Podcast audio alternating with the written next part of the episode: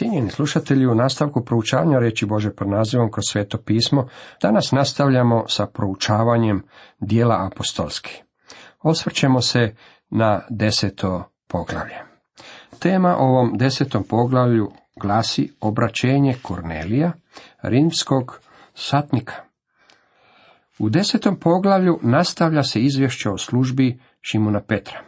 Kasnije će Petar nestati sa scene, a povijest će se nastaviti sa službom apostola Pavla. Iako je Pavao bio apostol poganima, Petar je bio taj koji je otvorio vrata poganima, ušavši u Kornelijev dom i predstavljajući spasenje kroz Krista njegovome kućanstvu. Kornelijevo viđenje u Cezareji bjaše neki čovjek imenom Kornelija, satnik takozvane italske čete.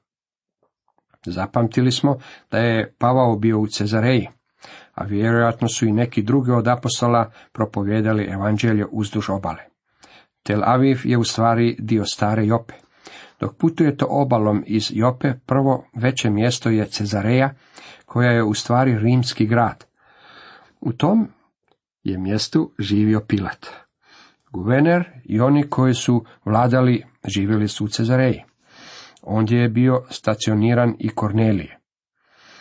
On je bio satnik, što znači da je zapovjedao nad stotinom vojnika rimske vojske.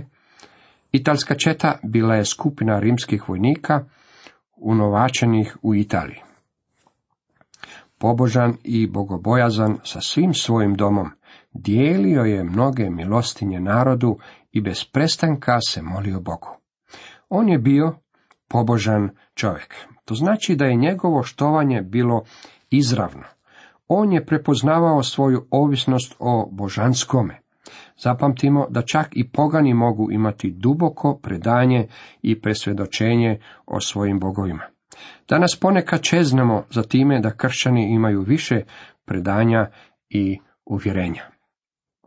On je bio pobožan i bogobojazan čovjek. Nije bio židovski prozelit u užem smislu te riječi, međutim, gravitirao je prema judaizmu i moglo bi ga se nazvati prozelitom svrata. Danas bismo za njega rekli da je bio čovjek koji je živio u susjedstvu, na posebne dane dolazio u crkvu, bio prijateljski nastrojen prema crkvi, međutim, stvarno nije bio kršćanin.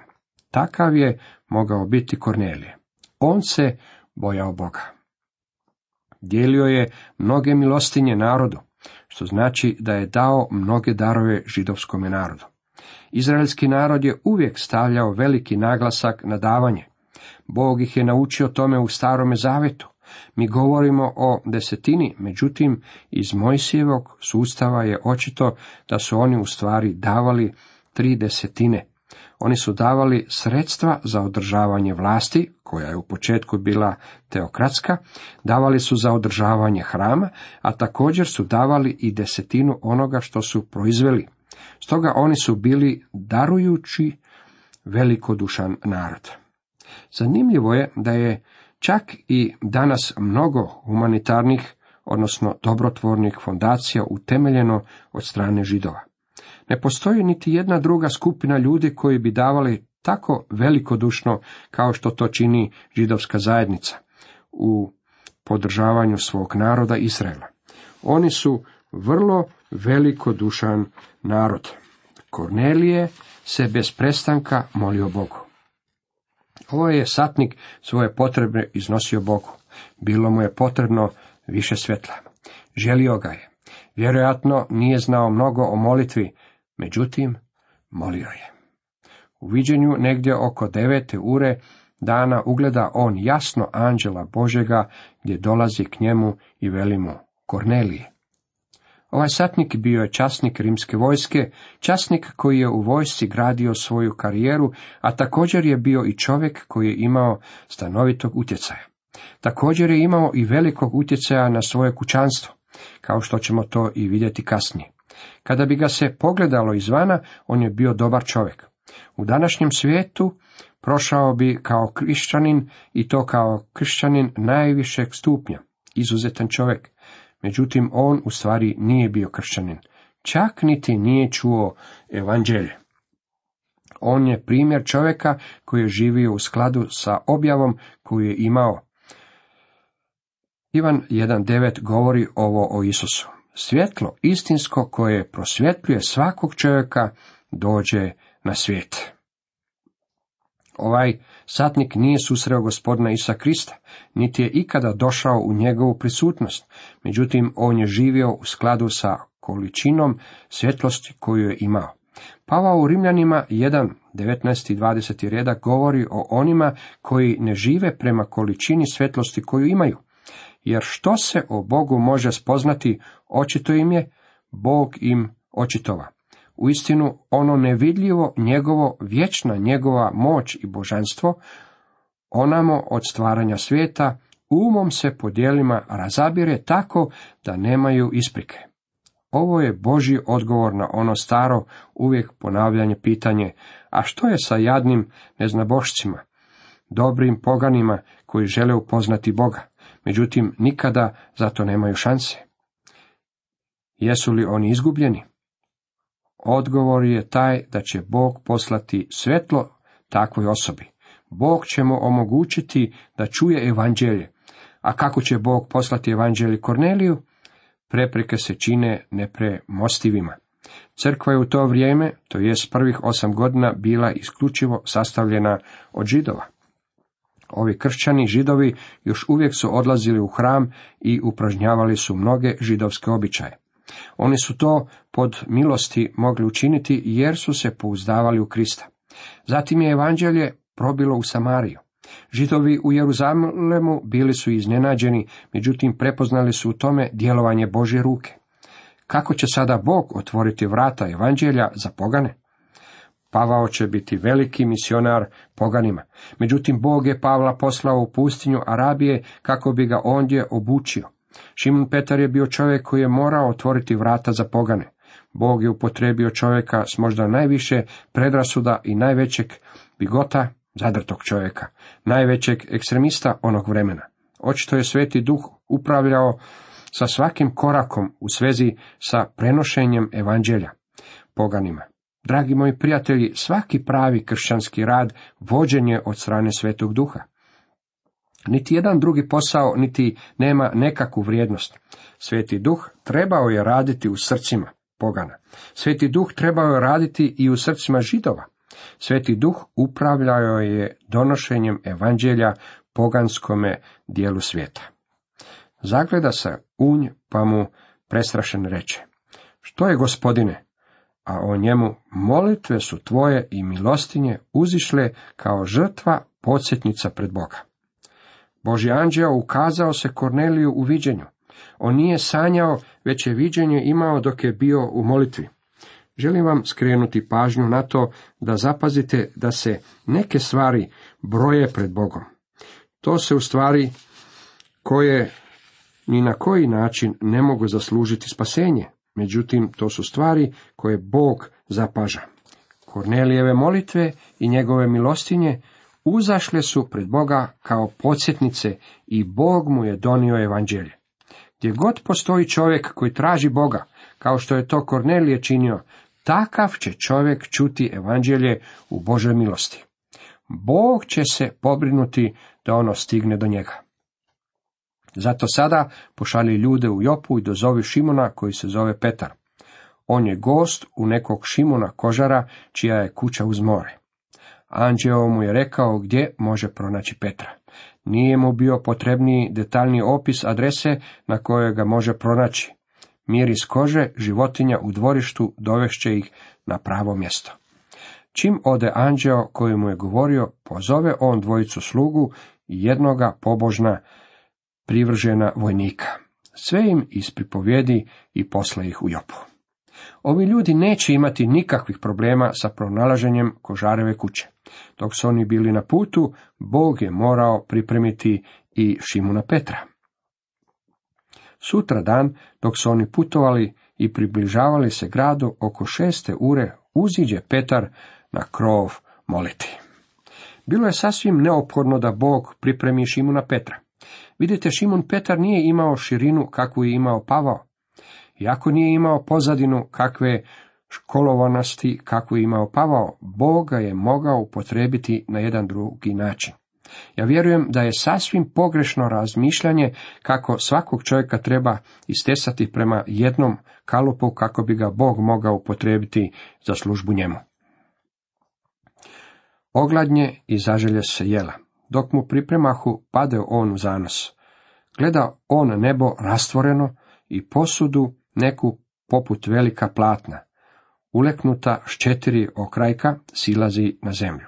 U njoj bjahu svakovrsni četveronošci, kmazovi, zemaljski i ptice nebeske. Zapazite kako su se tu našli svakovrsni četveronošci, sve ptice i svaka vrsta kukaca. I glah će mu neki. Ustaj, Petre, kolji jedi. Petar odvrati, nipošto gospodine, da nikad još ne okusiš ništa okaljano i nečisto. Dok se Petar još uvijek čudio što bi to moglo značiti, glas mu je progovorio.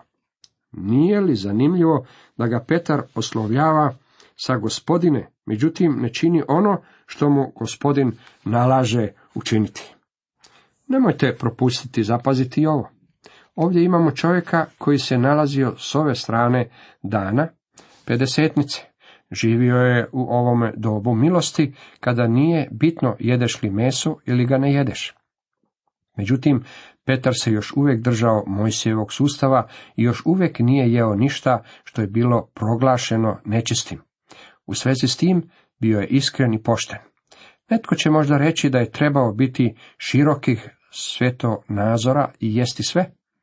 Možemo ovdje vidjeti da ga je gospodin poučavamo tome da više nije vezan Mojsijevim sustavom i da je mogao jesti sve. Današnji veliki problem je u tome što neki ljudi odluče da oni neće jesti meso, a onda sve ostalo pokušavaju svrstati po tu svoju odluku. Dragi moji prijatelji, kada ste pod milosti, onda možete jesti meso i ne morate jesti meso. To je isključivo vaša stvar. Neko jelo će vam stvoriti probavne smetnje, međutim ono nikako neće izmijeniti vaš odnos s gospodinom. A glas ćemo opet po drugi put. Što Bog očisti, ti ne zovi okaljanim. Ono što je Bog proglasio čistim, vi nemojte proglašavati nečistim. Možete jesti što vas je volja i to zbog toga što je Bog to tako rekao. To se ponovi do tri put, a onda je posuda ponesena na nebo.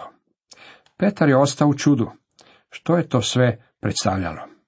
Dok se Petar dvoumio što bi imalo značiti viđenje koje vidje, eto ljudi koje je poslao Kornelije, pošto se raspitaše za Šimonovu kuću, pojave se na vratima. Zovnu te upitaju je li ondje ugošćen neki Šimun nazvan Petar. Dok je Petar sve udilj razmišljao o viđenju, reče mu duh. Evo, neka te trojica traže. Da ustani, siđi i pođe s njima, ne skanjujući se, jer ja sam ih poslao.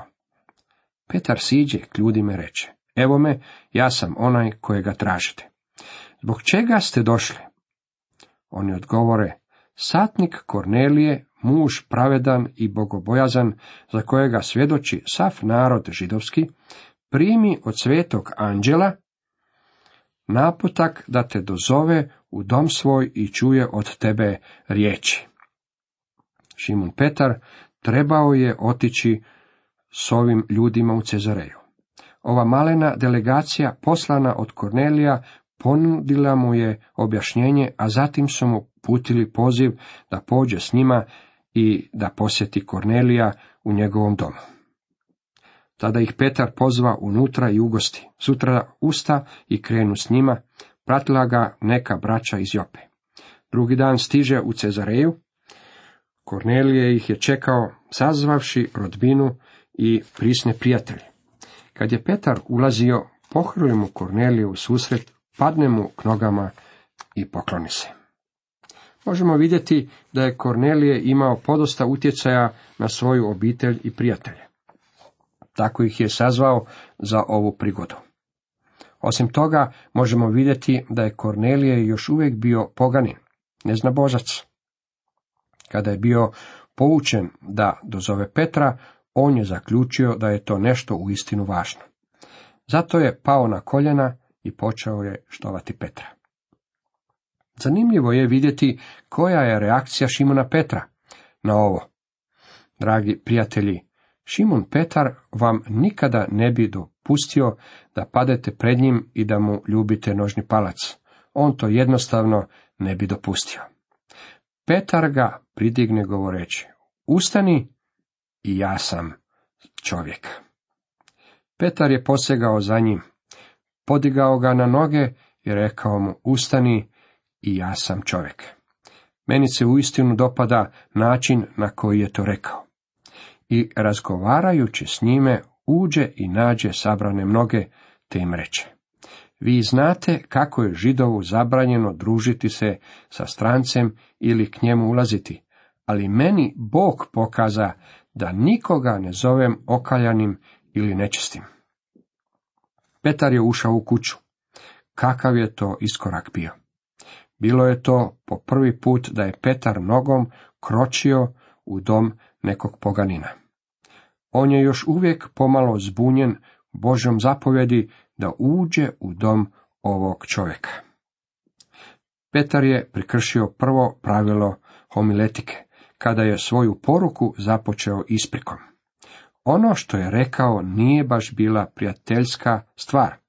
U stvari bila je to uvreda. U stvari Petar je rekao, ako u istinu želite znati kako se ja osjećam u svezi sa svime ovime, pa dobro, ja nisam želio poći ovamo, niti u početku. Nikada ranije nisam kročio nogom u dom nekog poganina. Nikada ranije nisam došao na mjesto koje bi bilo nečisto. Međutim, Petar ipak nastavlja ovim riječima. Iako nikada ranije nisam bio na nečistome mjestu, Bog me poučio da niti jednog čovjeka ne nazivam nečistim. Mi smo svi grešnici i svima nam je potrebno spasenje. Sve nas se može spasiti. Kako biste se vi osjećali, poglavito ako ste žena koja je održavala kućanstvo, kada bi neki posjetilac ušao u vaš dom i kada bi mu prve riječi bile, došao sam u vaš dom kojeg smatram prljavim. Ne biste baš odgovorili toplim, prijateljskim odgovorom, zar ne? Pa ipak, to je bila srž onoga što je Šimun Peta rekao. S obzirom da mu je Bog pokazao kako ne postoje čisti i nečisti, Šimun Petar nastavlja sa svojom porukom. Cijenjeni slušatelji, toliko za danas.